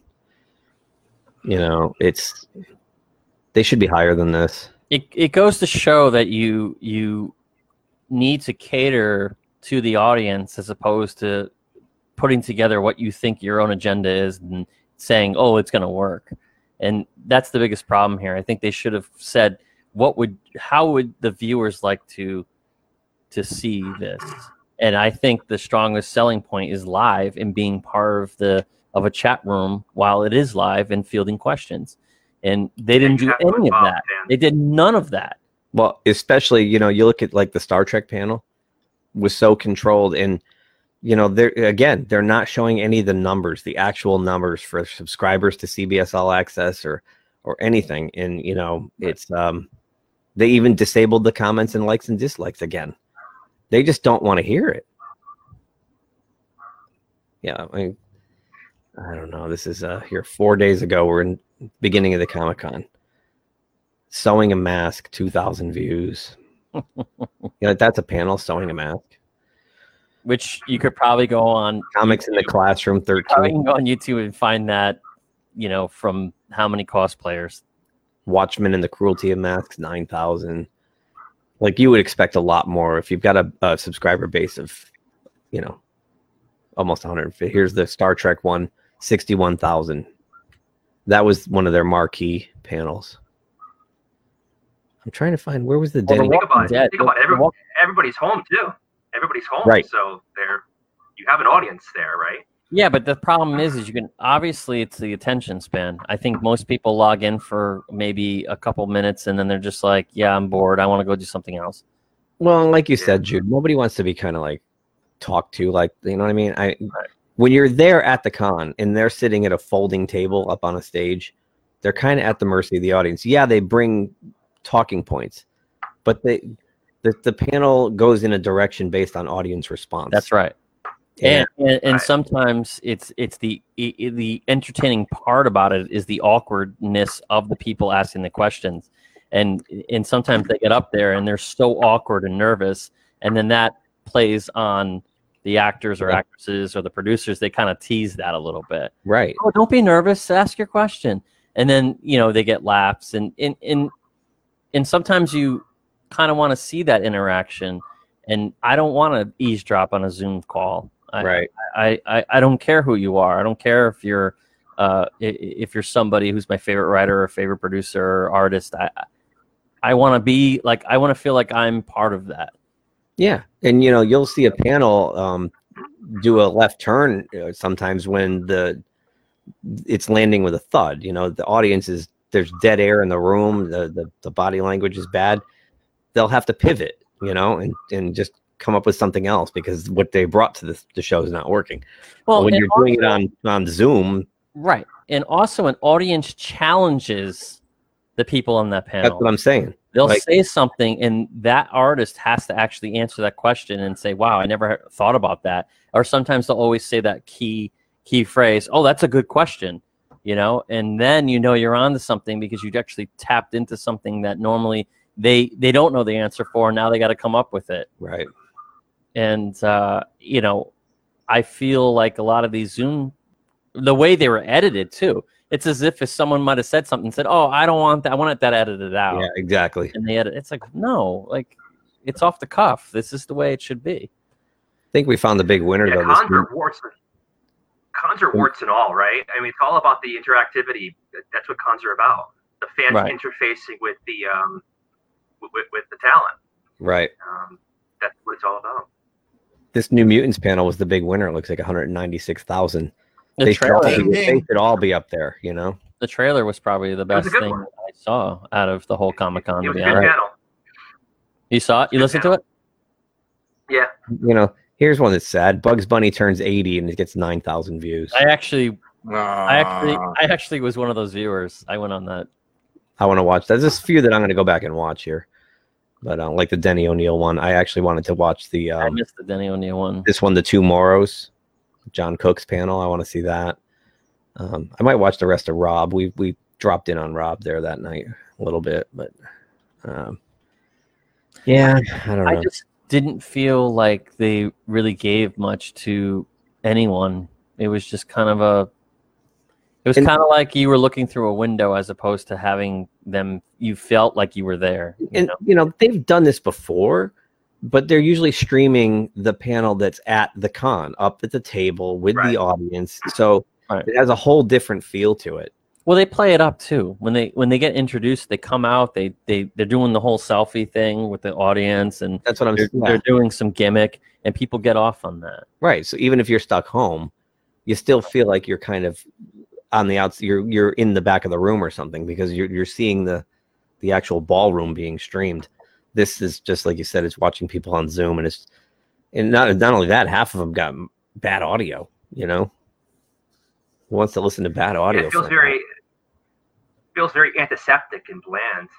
You know. yeah You're right. You lose you lose interest after about 20 minutes or so of watching some of these panels. yeah Um, Well, I was doing dishes and working around the house with the panels running in the background, and I'll tell you, half the time it, I wasn't really listening. I would stop and do and, and maybe listen a little bit, but then I'd go back to doing something that I was doing around the house. hmm Like it, it was just background noise at that point. and then I was kind of Right. like, oh, I guess I watched that, but half the time I was, you know, cleaning up the kitchen, doing dishes, uh, you know, sweeping, and just doing what I need to do. Here's another one that said tribute to Denny O'Neill, 1.2 thousand views. Ouch. Yeah, Well, it most deserves to be watched too. It was Yeah. it was a really I uh, that Very, I very definitely go well back and done. watch. Yeah, like So- Yusuke was on there. so this is all the content here. This is the weekly content. this is the whole. Yeah, if you go to their YouTube channel, Comic Con International, How long was the Denny O'Neill one, and who was who, an hour. An was on hour. Uh, yeah. Uh, Anybody- Finger, Danny anybody- Fingeroth, Mike Uslan, uh, Paul Levitz, uh, Jo Duffy, um, a lot of great editors at both Marvel and DC. Um, some of the names I've forgotten. Oh, Mike Gold from DC. Um, and they all had, you know, very great stories to tell about Denny. Um, all personal experiences that they had that were very enlightening. Yeah, like Larry workflow. Hamill, Yeah, it was very well done. all of it. They touched Mike upon they touched upon his addiction too, because he was he was an alcoholic. Oh yeah, upon he told us how he died. He literally died. And they had to No kidding. Yeah, Really? yeah, he told us Wow. really scary story about that. Yeah. Yeah, and I'm, you know, I wasn't going to say that earlier, but since you brought, the, the, they talked about it here. Um, They talked about it. Yeah, they Yeah. talked about it. yeah, And I mean, he, he did reference it a lot. Um, he wasn't afraid to talk about it. He put it. No. He put a lot of it into his stories. When he wrote Iron Man, he, he brought on a lot of uh, his, his addiction uh, Right. experiences in Iron Man. I thought Yeah. that was more latent than it was. No, he wrote, he wrote Iron Man after Layton. Um, no, brother, he wrote Iron Man for a good um, patch of the uh, early '80s when uh, James Rhodes took over the uh, Mhm. armor for a while. right, because Tony was incapacitated. Yeah, hmm so Very good run. Recommended. well, I think this one's in the books. Let me just Yeah. uh, before we sign off, I'm just gonna, I'm gonna check something here. Layton did the demon in the bottle though. Why don't we go around the horn and give uh, Yeah. give San Diego Comic Con a grade? That's a cra- That's a crazy cover too. Demon in the bottle. It, Oh, it's I such a that. weird, strung out freaking Tony Stark on that cover. I got it on my wall behind me here. Do you? Yeah, I got it from Bob. Him. Classic. Uh, let's see. Let's see. So uh, let's give it a grade. Who wants to start? The Comic Con. Yeah. Uh, here's the deal. I think because of COVID, they probably, as a as a collective of whoever's in charge of it, they probably did the best they could do. So I wouldn't give it a complete failure, but I'd give it maybe a C because it's definitely something they can work on. Okay, if they do this again, especially for the New York Comic Con. Mhm. Um, so I mean, y- you know, I'm under. I've worked in this industry with a lot of, you know, streaming and, and doing productions, and usually you learn from the first first time you do it, and then you, you you get together and say, how can we do this better? So for me, yeah, it wasn't eventful, but at the same time, maybe it's a learning process for the for if if this is something they're going to continue doing. So, you know, I mean, you can't blame. I don't know. I give it a C. I don't know if you agree with me, but Okay. Jason. I'm going to go one grade lower. I'm going to give it a D. I think they had, you know, at least some time to prepare, and they should have. Um, they needed that audience interactivity. You needed to make it live. At least make to allow the fans to engage the the, um, the talent. The I, I agree. That's I- so I agree. essential to the con. Yeah, it's so essential to the con experience, and they really should have um, kept that intact. I think a lot of people just zoned out, to be honest with you, and um, you know, maybe it's a learning experience. You know, it's the first time they've had to do this in in the past 50 years. So you just take what you learned and apply it to future cons. You need to make it more of an interactive um, type of presentation. So I give it, uh, unfortunately, a D. Pedro.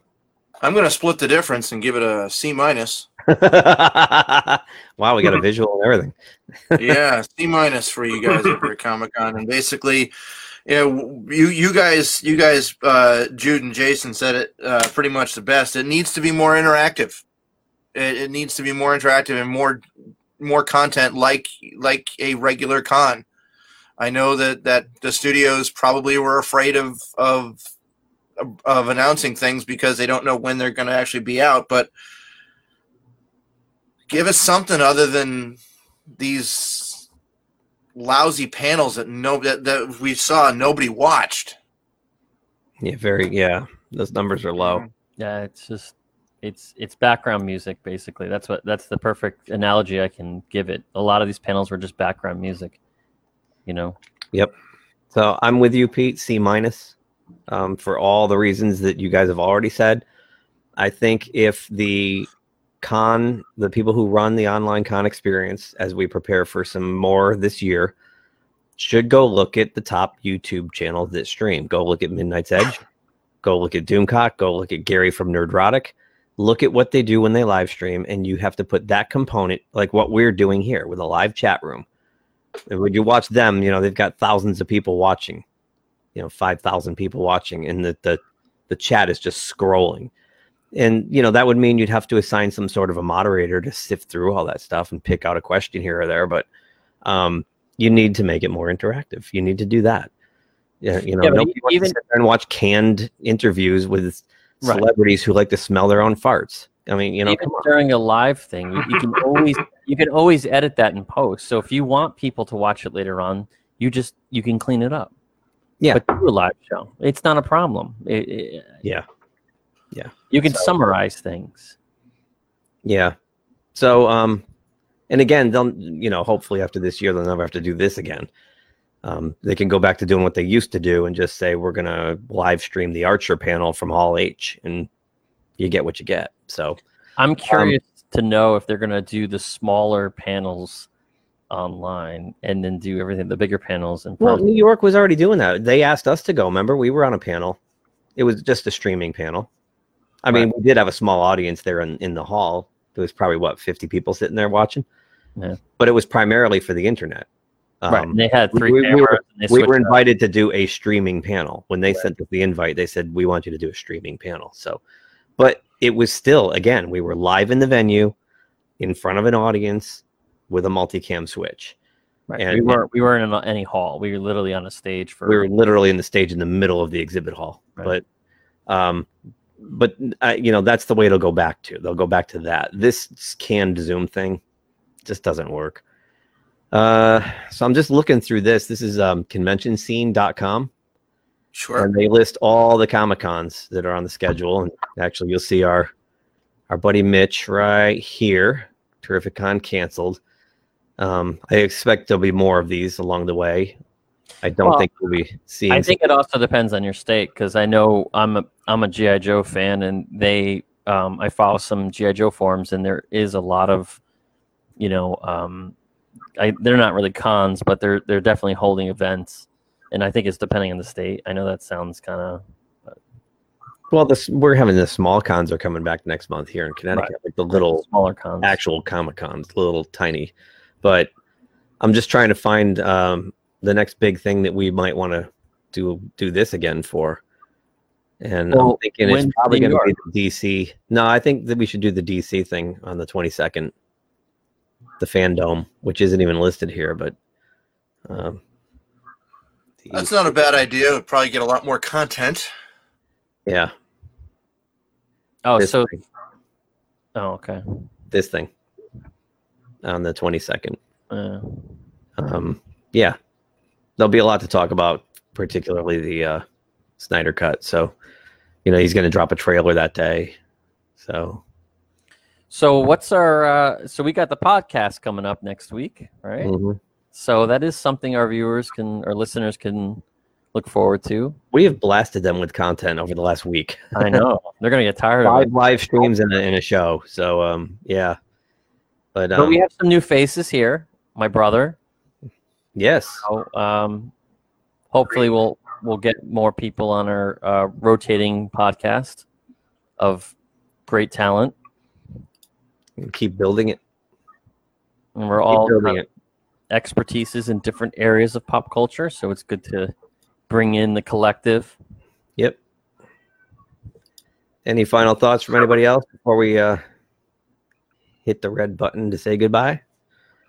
What time is it in San Diego, brother? Uh, quarter to five. Yeah. Quarter to five. So it's still Quarter sunny and bright. I might even go out for go out I'm for a jealous. walk. We have a little bit of a little bit of light here, but Still sunny. Oh, you know what? I still have sprinklers running outside. I should go shut them off. It's probably a swamp now. So, um, yeah, I got to some eat something too because my daughter's going to call in a little bit. So, all right, gang. It's enjoyable, guys. All right. Thanks again for the Well, invite. Yeah, Anytime, my friend. Anytime. I know it's gonna be sad. We've been, immensely. we've been together for a whole uh, four or five days. I Yeah. mean, exception of me last night just being in the chat room. Uh, I'm gonna miss you guys. Most fun I've had in months. A lot of fun. it was. Did you get rid of the rats, Jason? We did get rid of the rats. We purged the garage of rats. Gee. Uh, yeah, one funny story. Yeah, before I leave, um, what happened is my landlord. He's I live in a townhouse, so he lives in the next uh, house over. He ha- he stores his vintage cars in the in my garage. He's a Cuda. He's got a Trans Am. So Wow. he went to go start his Cuda yesterday, and he he pulled the engine. Up, he pulled the hood up, and the, the rats just started running out of the engine. they, they built a nest inside his Cuda. Yep. Oh my god. So he's freaking out. Yeah, and then he looks on the ground and there's rat shit all over the garage, and he calls me, he texts Wow. me, and he said, "You, you, you gotta get could- down here."